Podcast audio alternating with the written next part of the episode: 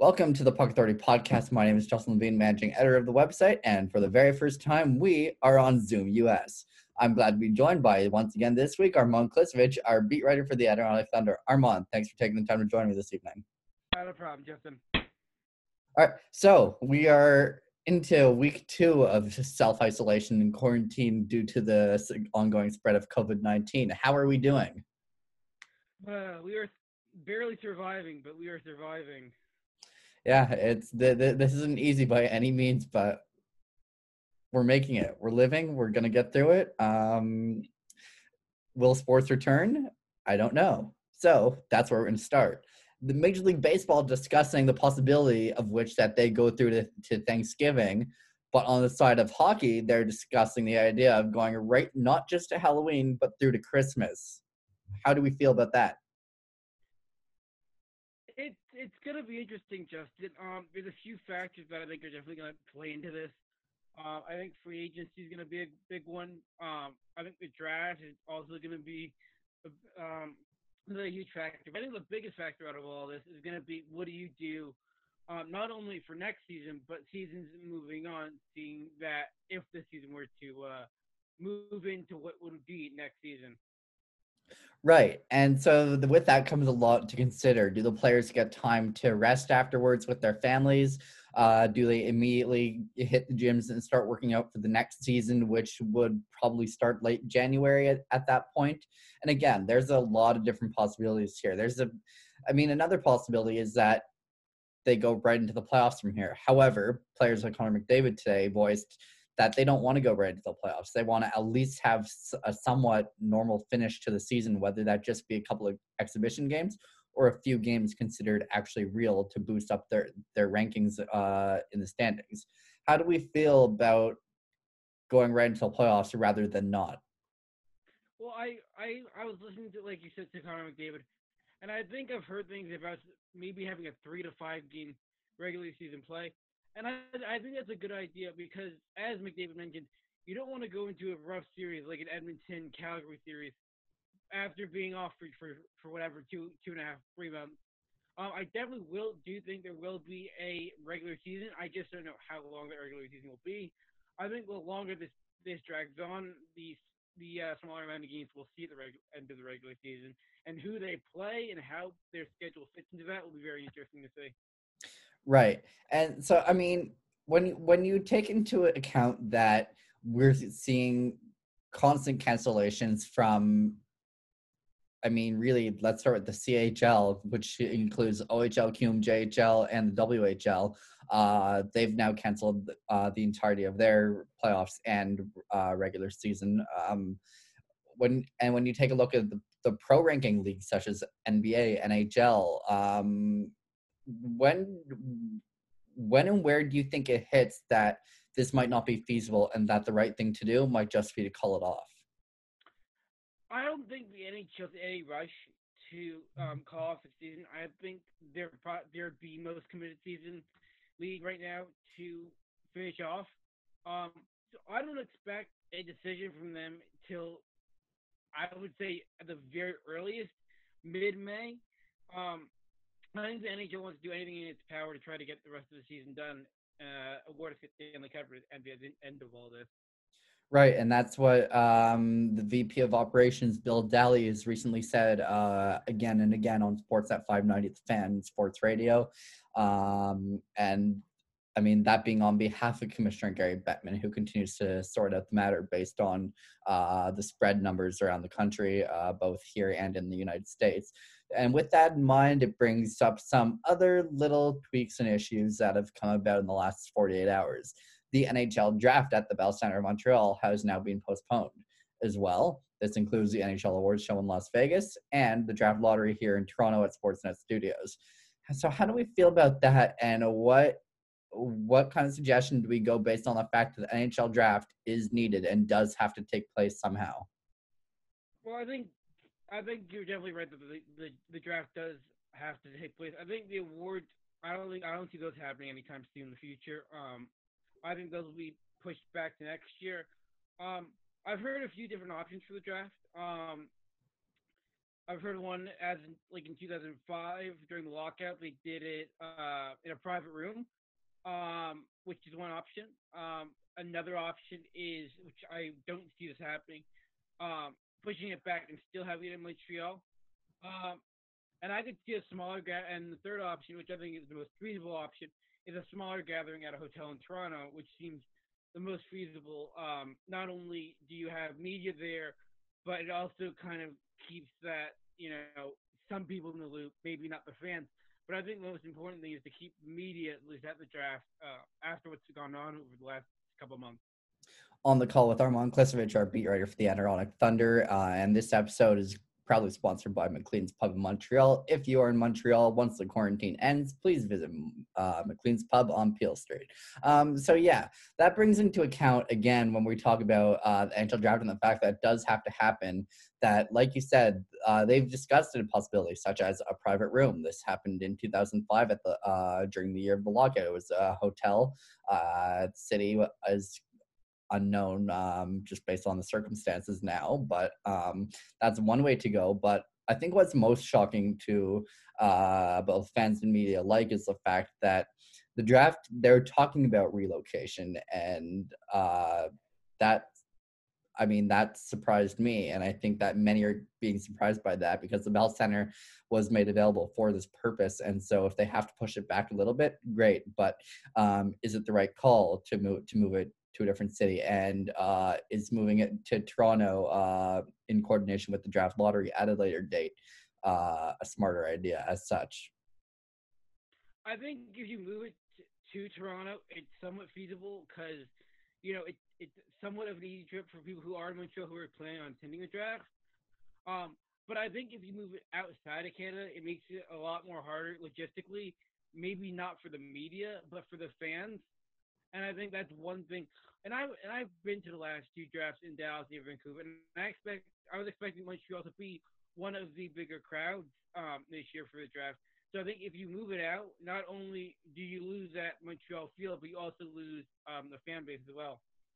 Right, and so I mean, again, this is a troublesome subject because there's not a lot of wiggle room here. So over the course of the next couple of weeks, uh, the spread of the virus will become absolutely crucial to where where the NHL goes next with events like this because yes while the while the season is trending down to its finish they have events that go on after the season in in order to assure that coming seasons are done right and while the award show is not the most crucial of them they're looking to not have it this year but uh, continue it next year in Las Vegas after the season. Um, so we will be keeping a close eye on on the draft and the lottery for now um, because again that has to happen uh, and, and I think I think the one thing you have to establish first, Justin, is when are you going to start the season, and when is your end date for the season, um, and then you can coordinate the draft from there. I think we won't hear anything um, about the draft until we hear about um, hockey NBA resuming its season if it does decide to uh, keep that route. Right, and just the way Adam Silver was very quick to shut down operations due to the virus, Gary Bettman has been working for weeks now to be the one of the first to bring back a sport uh, in the pro ranks, um, just based on the spread of the virus. But we are seeing extreme numbers, uh, such as in in New York, where they're at an all-time high. Uh, but obviously, not, they're they're not as high as places like Italy and Spain, but they're still uh, skyrocketing high. Canada is, I mean, they're at I believe around almost 500 deaths. Um, it's this is not an easy time for anyone, and so the best we can do right now is again self isolate, social distance, because um, that's how we're gonna get pro pro sports back. It's just a, matter of how do they do it and when do they do it. So uh, this is something that we'll be keeping an eye on for sure. Um, but I guess to that extent, it's not just going to take a toll this season. It's definitely going to take a toll for seasons to come. Oh, absolutely! It's going to change the way that seasons are shaped uh, because uh, I mean, once the season ends, you might have to start a little bit later. Then that impacts the coming season and the season after that. This could go on for a while and this could become a mess. And this is totally unprecedented. And more people, uh, as per CTV Toronto, have died in Canada from coronavirus than the SARS outbreak back in 2004. Something to be uh, mindful about that we really, really have to social distance here. And I also I saw the NBA. Um, they're taking a very different approach to this. Um, I saw earlier today. um, I forget where I saw it, but they were thinking about moving their um, their season over to a place like Barbados um, and not playing without fans. And if you were to look at the NHL, you really can't do that because not only do you have such a big like you have a big league like the NBA, but I think the, the biggest problem the NHL run into is finding ice. Right. And I mean, the same can be said for MLB in that sense. They've canceled their uh, games that were supposed to be happening abroad in the Dominican and etc. But I guess um, when you keep in mind the fact that somehow the epicenter of this virus, Wuhan, China, uh, has now lifted the last of its restrictions as the virus has virtually gone there and was done in a matter of four weeks, just like in South Korea, where they are once again back to playing pro sports, uh, that being the Korean Baseball Organization. Um, they are now they're in full swing uh, with spring training games just a matter of weeks away. What, how, where do you see the timeline being for at least exhibition games, not just for NHL, but for all sports to kind of start slowly picking up again here in North America?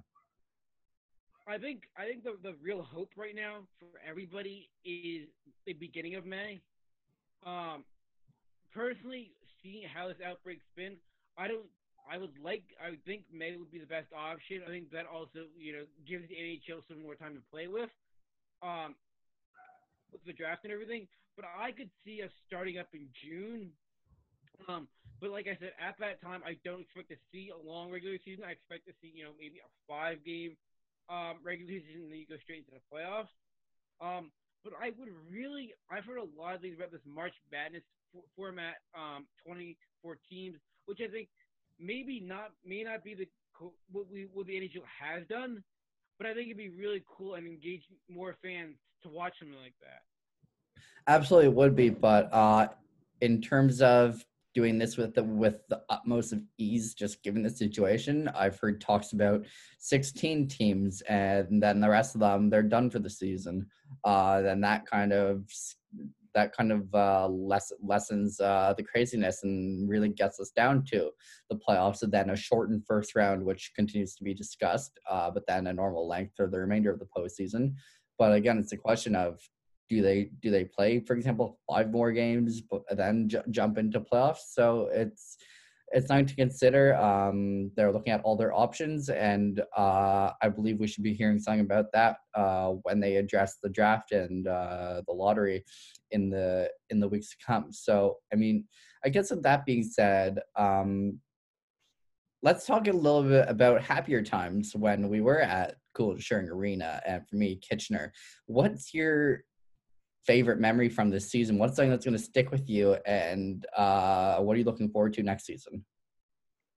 Um, I think my favorite game of this past season uh, to be Salhini's four four goal game. Um, just the game itself, the energy inside the arena was, was one of those nights where it was almost packed, it was almost a packed house.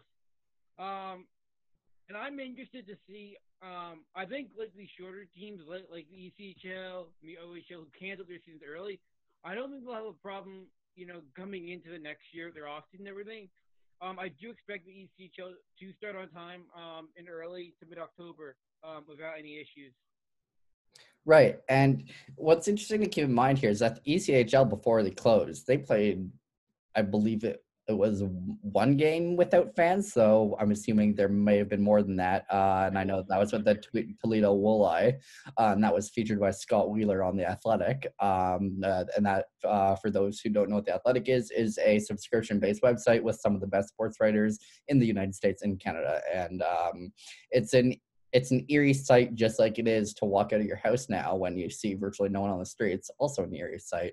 Um, but yeah, um, do you think that they there's any chance that they start the season with no fans, or do you think we're in a in a place where once seasons begin again, uh, they wait until all uh, virus precautions have been lifted to go ahead and bring people back? I think because they have such a t- such a long, they have you know a decent amount of time. because They don't start up until October. I do see them starting the season with fans. Uh, but if this were to go on, which I don't think it will for that long with COVID 19. I could see them starting off the season without fans or possibly delaying the season. Um, and possibly maybe moving it out just a touch more because I don't think the NHL, the ECHL doesn't have to worry about a draft or that kind of stuff, and their free agency really isn't open until June, so you do have a lot of time to play with. Right, but what they do have to worry about is expansion this is an interesting subject and something that continues to be touched on by um, the staff at Habs Eyes on the Prize and everyone who is um, involved with this uh, part of the move over at the Montreal Canadiens organization is the fact that there might be an ECHL team coming to Trois Rivières uh, either in the in the next season or so. Uh, is, can you speak to your knowledge on the goings on between Montreal and the ECHL at this time? Yeah, um, the ECHL commissioner did stop by Cool Insuring Arena um, late this season, and from what I've from what I've heard, um, there really isn't much talked about next year uh, with Trois Rivières. Um, if anything, possibly the season after, which would be the 21-22 season. Um, but I've also heard rumors that they want to bring Manchester back into the mix. Um, it's also, and it doesn't. It sounds like Trois and Manchester are also at the same point, which which I find odd, seeing that the talks have been in talk have been uh, in talk for the last six months or so. Right, and expansion is an interesting subject for the ECHL, um, as they've now uh, found themselves with a thriving organization, the Newfoundland Growlers in St. John's, Newfoundland. Um, I mean, when you when you look at a team thrive like that, how does that kind of impact um, any decision to continue to do it and do it in a place where these conversations have now been lingering for quite some time? Uh, I don't think the affiliation is really um, a big worry for the ECHL. Um, I think one of the best things that's going to come out of this, if Rivières were to join, is um, the travel. Um, you know, when you have teams who are going out to Newfoundland for two games and they're coming back, you could now have these teams, you know, maybe go to Trois and then go to Newfoundland. Um, maybe get all three teams while you're up there, Brampton, Trois and Newfoundland, um, which I think would be play, be great for not only the fans, um, but also the players who have have a rough travel schedule, as I've learned, and Alex touched on earlier this year. Right, and uh, again, that's certainly one way to go about it. Um, but I mean, when you when you look at the fact that the Thunder had kind of an odd last situation with Newfoundland, where uh, they were on their way to Newfoundland, got turned around, and then departed from Toronto to do it. I'm thinking maybe the best way for this to happen was be they start, uh, for example, in in Trois Rivières, uh, make their way to Brampton, go from uh, Brampton to Mississauga, where Pearson Airport, which is uh, one of the biggest international airports in the country, is located, and fly up from there to St. John's, Newfoundland for a two or three game series with the Growlers, as they usually do. Yeah, that's that's definitely what I what what I what I start to see. Um, from what I've touched on with the players um, and people around the organization, what they normally do is they when they play a team like Brampton, they travel out to Montreal and then um, fly from Montreal to Toronto. So that's why I could see a possible Trois Rivières uh, working out a little bit better um, than than um, doing Brampton. Right, and something that's really important for Montreal, um, and this is really shown by way of the American Hockey League, is distance and the fact that they want to make it easy for their players, as easy as uh, remotely possible, uh, having moved their AHL team from St. John's, Newfoundland, where the Growlers now play, to uh, Laval, where the, where the Rocket de Laval play. Um, that's been a key factor, so they can really take the metro from Laval and wind up about five minutes away from the Bell Center and walk right over um, with their with their bags and stuff. And it's nice because it's also kind of engaging for those who recognize them on the street. But while Trois Rivières Trois Rivières won't be that easy. Um, again, it's not exactly far from Montreal and something that uh, can be a quick half hour flight or something, something around there. Um, and that will be to bounce around uh, to the Montreal area, get to Laval, or uh, in the rare case, jump, the a jump right from the ECHL uh, to the NHL, which doesn't happen very much. But I mean, hockey's full of surprises. And when we talk full of surprises, we talk Alexis Lafreniere, uh, who the Montreal Canadiens are keeping eyes on uh, ahead of the 2020 NHL draft. What are your thoughts on him and, wh- and where he might wind up with the first overall pick? Um, from right now, from what I can see, is I I I don't right now. I could see him definitely ending up in Detroit. Um, but I think it's going to be interesting how this draft lottery is going to go. Um, because we we so we've seen a few strange things um, in the lottery the last few years, um, especially last year, seeing um, three of the top uh, original six teams being uh, in the top three. Right. Um, so there's a lot of possibility here. Uh, Alex Lafreniere yesterday on, on a conference call with a couple reporters, Scott Wheeler of The Athletic once again among them, uh, he said that it would be very cool to play for the Ottawa Senators organization, and that's an organization that very desperately needs a boost um, to get those fans in that building, to make that revenue, and to find a winning hockey team. How do you think uh, such a fit like that would work? Yeah, I, I definitely think Ottawa's a team who could definitely use him. Um, they are in the midst of, of a huge rebuild, which I think is definitely going to take a few years. If you look uh, at at the Senators team right now, um, yes, they do have Brady Tkachuk, who they drafted a few years ago. Um, but I think one of their biggest moves they made mistaken was trading John Gabriel Pageau, and I think he was a big part of the Senators before they traded him over to the Islanders uh, during the trade deadline.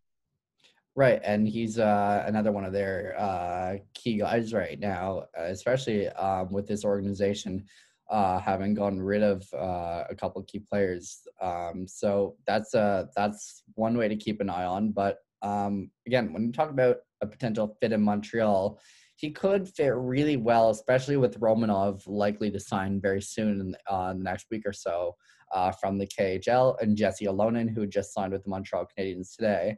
Um, I mean, do again the lottery is kind of unpredictable, but do you see any way in which this is a feasible land landing destination for the QMJHL All Star?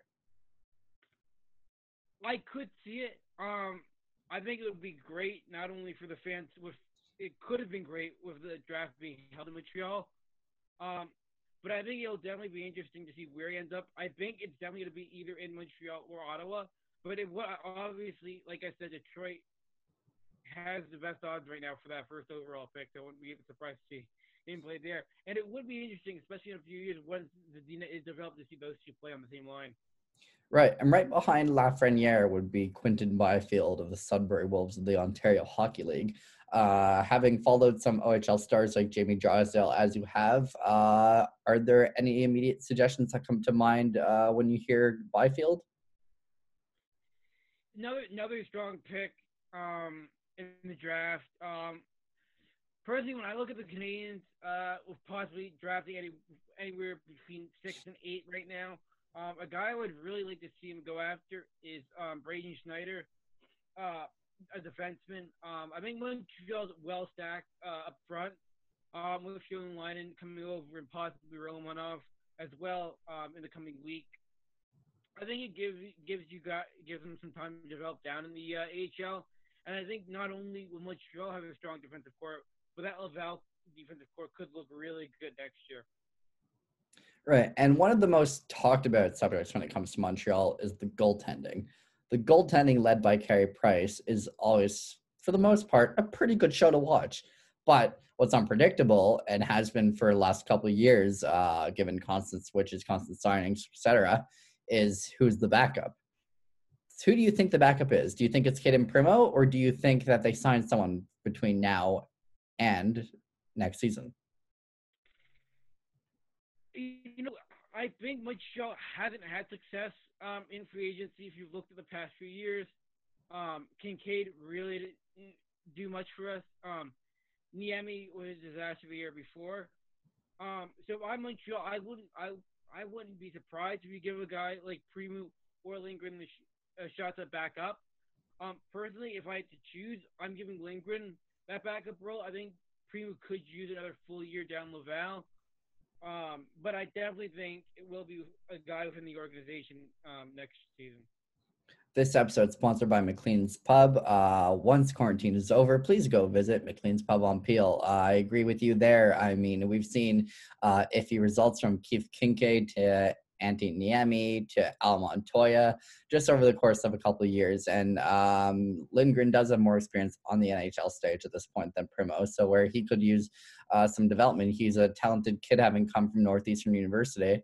Um, but yeah, it's happened to think, uh, like yourself, that uh, Lindgren might be the solid fit to go behind Carey Price uh, for next season. Um, and I mean, the Habs were really pushing for a playoff spot this year. Um, and that's really something that next year they can really look towards actually doing um, given that they really had some rough points in this year. Um, what would you like to see change between now and then, just with the roster in general? Is there any one thing that really stands out that they could work on? Like you mentioned, Justin, I think if you look at what Kinkaid did um, and our backup situation this year, we really didn't get much much out of it. Um, I know you don't want to play Price, you know, 65 games a year. Um, and I think one thing Montreal really has to consider is y- your your chance to win a cup is now. Um, I think if you're gonna do if anybody, it's gonna be Carey Price. Um, Price is one of the best goaltenders around, and the question is, is Cayden Primeau gonna be a guy who, who, once he comes up from Laval, is he gonna be the guy and he's gonna be right, you know, decent enough to bring Montreal into a, into a point where they can go deep into the playoffs. I don't think that's going to be. I don't think it's going to happen right away. I still think Bream's going to need a year or two um, up in Montreal, where I think you could see, you know, a gap where Montreal doesn't make the playoffs, or you know, as they are right now, one of the um, bottom teams in the standings. Right, and there is this common thread where players who come too early, and Montreal's had their fair share of this uh, they tend not not to perform well because they're just not ready. And Bergevin is someone who likes to make spur of the moment moves, uh, and this includes bringing players up early. But um, but yeah, like you, I don't think that this is the time, and I think that um, if anything, uh, Primeau stays uh, down, and then from there we kind of uh, seek any adjustments, uh, ha- such as having him move move up to the NHL stage. Um, so we'll see what goes on there. But who who do you think would be their biggest competitor moving forward? I think you got if you look at the Atlantic right now. Um, I think Boston maybe has another year. I think I've heard rumors of Tuukka Rask possibly retiring, so I think that's gonna be a team we could definitely catch. Um, Tampa Bay, another strong team who we saw Tampa be a very strong team in the regular season last year but they didn't do they didn't, they could have the first round, which I think was you know surprised a lot of people. So I really think what you got to look for is a team in the Atlantic who can pass that first round, which we haven't, which we never, which we didn't see last year. So I think you know a team like I think we have a lot of teams who are on the edge, but I don't think we have any of those teams who are going to make a big push in the Atlantic moving forward. Um, Florida is a team that's growing. Um, they do have Bobrovsky. They didn't have a, they're having a great year this year, but I think if you have Rossi playing the way he did in Columbus, they could be a dangerous team moving forward.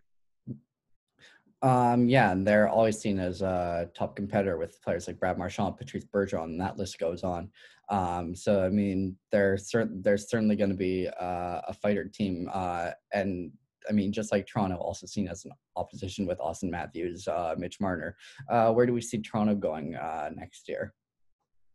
I think I think Toronto is going to be a very strong team. Um, I don't. I think we all saw the Babcock uh, experiment didn't work there, and under Sheldon Keefe, they've done a lot better. Um, so I do expect them to be a team that's going to come out of the gate strong next year. Um, one thing that I saw recently, Justin, which I think caught my eye a lot, um, when we look at, you know, coming years, we look at the Seattle expansion draft. I've heard a rumor that, that they're there's talks about Montreal um, exposing Price. I personally don't see that happening, but you know, given Price's age and everything, maybe that's when it's it becomes Primeau time in uh, Montreal. What are your thoughts on that? Uh, I know that Todd, Tod Leiweke, who uh, currently heads the NHL Seattle franchise, uh, along with Mitch Garber, uh, a Montreal investor, um, is I mean they're they're working together and they both have a lot of interest in Carey Price uh, potentially being uh, uh, goaltender there in the future. So absolutely, that's that's one way to go. And with the with the owner and and uh, a local investor showing that much interest, I think uh, early indication is they're going to try. They're de- they're definitely going to try uh, through the expansion draft to pull him from Montreal. And I mean, if you look back to how easy it was for Vegas uh, to take Fleury from Pittsburgh, uh, and you see how he's succeeded in Nevada playing for the Golden Knights, I think there's no question that uh, this is where their starting point is. Um, and then at, at, that time, I mean, yes, Price has always played in Montreal, and yes, his family is there. But I think uh, if there's one place where he can end his career and, and help as an All Star, he is Seattle is that spot to to go for. But if you look at Vegas, they had uh, and I mean Marc Andre Fleury. Pittsburgh had Matt Murray to rely on um, when Fleury left. I don't know where who Montreal has um, to lean on if Price were to leave. Right. Um, so that's why I think, like you like you said, Primeau's probably the um, the next guy to go to for that matter. Uh, Primo is very talented. He's been highly spoken of uh, from scouts uh, who've seen him play at Northeastern University and those who have been following him this year in Laval. This includes Grant McCagg of Recruits.ca, who worked with Brian Wilde of Global News, uh, again, who also uh, has high praise for the goaltender. So, I mean, when when you when you look at all that commentary uh, all kind of cooked up together in a book it makes him look really really good and uh, and probably someone who's again the future of this organization and will Bergevin still be the GM then that it remains to be seen. But I guess before we even look at the uh, sw- uh, significant switches such as that, we look at the coaches. And when you look at the coaches, Claude Julien is constantly in question. Towards the end of the season, we heard hashtag fire Julien. What do you think about um, next season? And I mean, should the team start to sink, do we immediately see Julien get the boot? And uh, who do you think comes next? Oh, I think I think there definitely will be pressure on Bergeron, uh, on, on Julien early in the season. Um, there are a few names that have popped out. Um, Donald Ducharme, who is one of the assistant coaches um, and has been a head coach before, um, could be a very good option there. Another good option um, that I've looked at is Gerard Gallant um, coming back to Montreal. He was an assistant a few years ago before um, Vegas hired him um, to be their head coach. So I think Montreal does have some options they can look at, either within the organization or or outside of it. So I do think he will be on a hot seat if Montreal struggles early next season.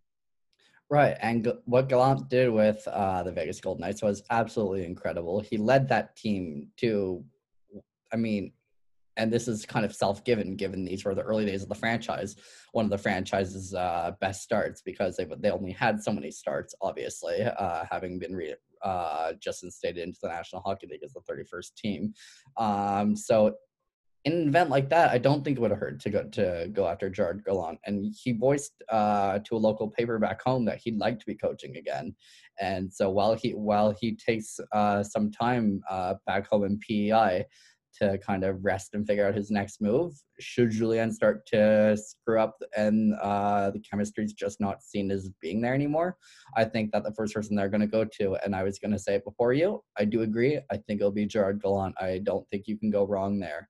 Um, he's proven his coaching style works. While in Florida, the chemistry just wasn't there with the players. And then they sent him off in the most embarrassing of ways. Uh, what he did in Vegas to make up for it was simply astounding. And I don't think there's any question that uh, Montreal goes chasing his tail, um, should Julien uh, kind of fall out of the picture.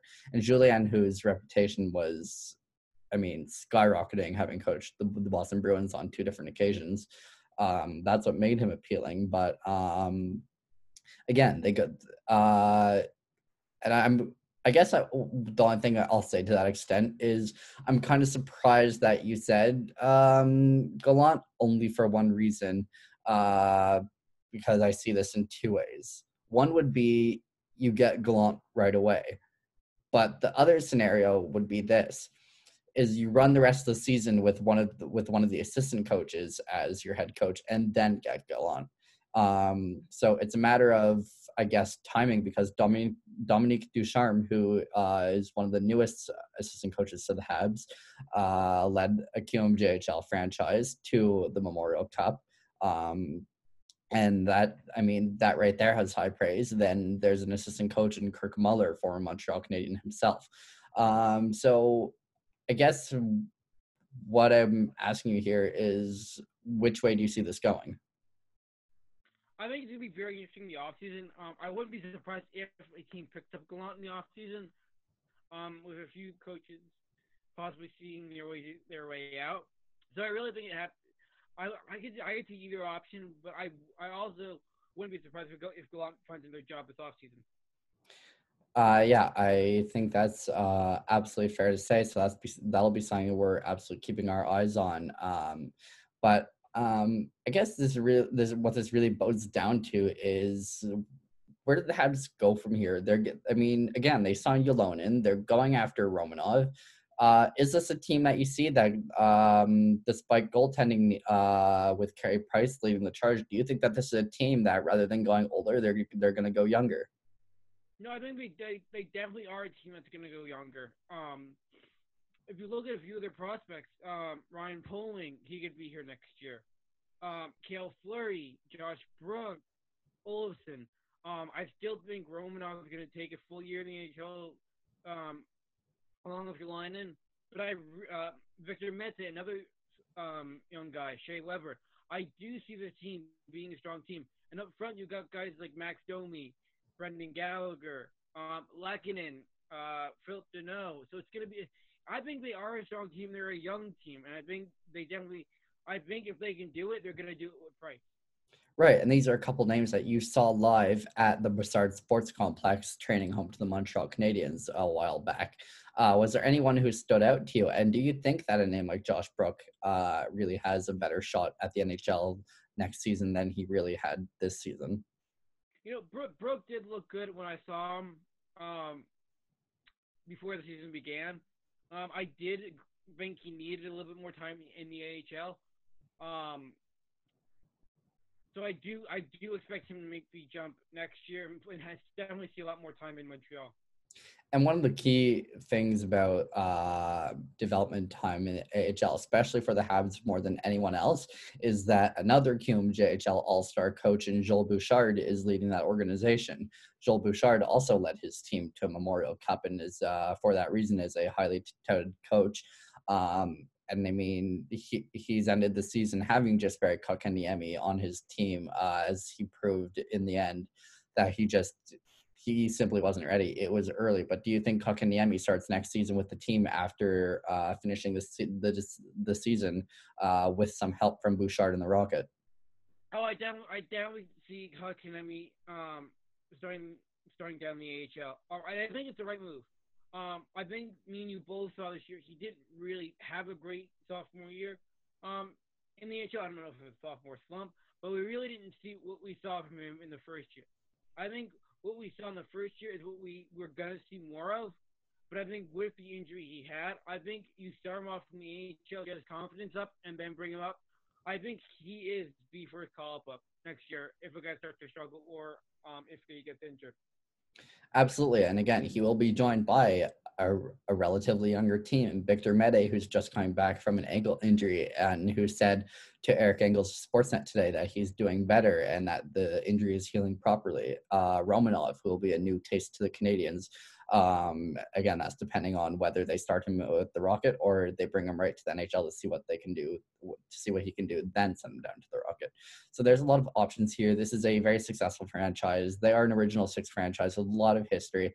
Their history is with winning, and winning to them is important for that reason. So it's about making making these pieces of the puzzle fit, and they're gonna they're gonna obviously try and do just that. So I think it's just a matter of time. Um, and it's just um, we'll see we'll see what the end of the season entails. If this season uh, does in fact get to its ending point um, despite a little bit of a halt due to the spread of covid-19 um, so i mean with, with that being said i guess i'll ask you uh, about Ylönen signing. Uh, he's on now on an entry level contract with the Canadiens. What are your immediate thoughts there? Uh, was this a good move? Was this the right move? Yeah, I I think this is the right move. Um, as we, I think we saw earlier in the year, he got the call up to Laval, um, but it was right before the NHL halted. So I, I like I've mentioned, he, he, I think he does start in the NHL. I mean the AHL next season. Um, I wouldn't be surprised, um, knowing Montreal's defensive core, if we see Montreal give him a full year down there. Um, I think you're more likely to see a guy like Romanov play in Montreal. Not that I'm saying that's very likely, but I think uh, Romanov would be ahead of Ylönen um, in that scenario. Right, Romanov just coming over from uh, Moscow, Russia, where the gang- the Gagarin Cup was just canceled due to the spread of COVID nineteen. So this would be a great next step for him. Uh, is keeping his eye on him. Um, Romanov is a, is a piece of the puzzle who really opened uh, the eyes of his coach, his teammates, and scouts in Russia. Um, and they are uh, again one of the, one of the biggest hockey leagues in the world. Um, so this is this is a, a crucial future and a, a, crucial year coming up for the Habs. And while they may not be in a postseason spot this year, they absolutely have the potential to be there next year. There's no question about it. And while Man Mountain and Shea Weber will continue to snipe uh, when he is healthy next season, uh, with that, and uh, I mean Gallagher, he's going to continue to do what he does and come in clutch. Philippe Danault, who's kind of on the spectrum of maybe staying, maybe going. What do you see with that? Do you think, uh, based on your conversation, it seems like you're pretty confident Danault stays. Is, is that in fact the case? No, I think he does stay, and I think one of the big factors that that, that has proved this is if you're going to start coming in the A, in the AHL season, you're going to need another center, and I think I think Danault does stay, but I do think he's a chip that does move next year at the deadline. Yeah, uh, again, he came over in the deadline uh, from the Chicago Blackhawks, but I think that yes, once Kotkaniemi is ready, that they will be looking to ship uh, Danault out elsewhere. But uh, like you, I'm confident for that reason that he begins the season at least for the Montreal Canadiens, uh, his last with the C on his chest, and so uh, we are certainly in for a bright future uh, for this Canadiens franchise. Um, really, with that said, uh, we've gone on every angle of this team. Um, do you have any last minute thoughts um, to kind of bring this episode to a close? No, all I can say just is that we're one week closer to hockey. We are one week closer to hockey. Well, again, we don't know when it'll be, but we are going to continue to survive this quarantine. Uh, going to continue to social distance, and I mean, people are starting to listen more, so it's only making this easier and it's making the possibilities uh, much more closer uh, than perhaps they were a couple days ago when people were out on beaches and surrounding themselves in big crowds. So we will continue to monitor the situation of COVID 19, but it seems uh, we could be in for something. I'd like to say decently soon. So we'll kind of we'll see how it goes from there, and maybe beginning of May, uh, end of April, we'll have something more official. But of course, we'll continue to podcast uh, we'll have Courtney Phillips hopefully on the next episode, uh, our Adirondack Thunder photographer with you. Um, but other than that, uh, I think this was a, a, great way to kick off the podcast on Zoom, and we'll definitely be doing more of these. So, uh, with that in mind, our next episode, uh, maybe in the next week or so, um, with Armand Klisivitch. My name is Justin Levine. Thank you so much for joining us on this week's episode of the Puck Authority podcast.